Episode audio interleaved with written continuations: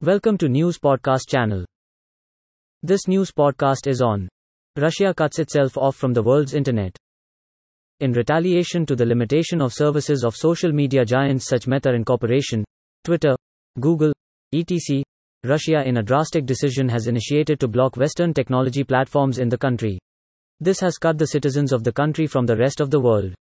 These platforms include Facebook, Twitter, TikTok, etc. This has shattered the vision of open global internet.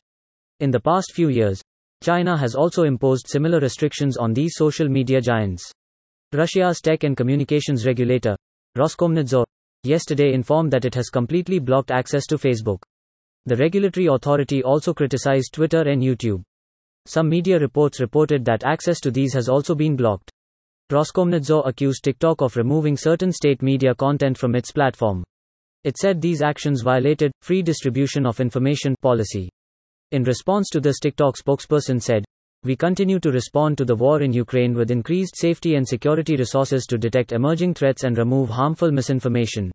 We also partner with independent fact checking organizations to support our efforts to help TikTok remain a safe and authentic place. Nick Clegg, Facebook's president of global affairs, also responded to the restrictions imposed on the company by Russia and said, these restrictions will cut off Russians from reliable information and deprived of their everyday ways of connecting with family and friends and silenced from speaking out. This podcast ends here. Thank you for staying tuned to our podcast channel. Keep reading. Stay safe.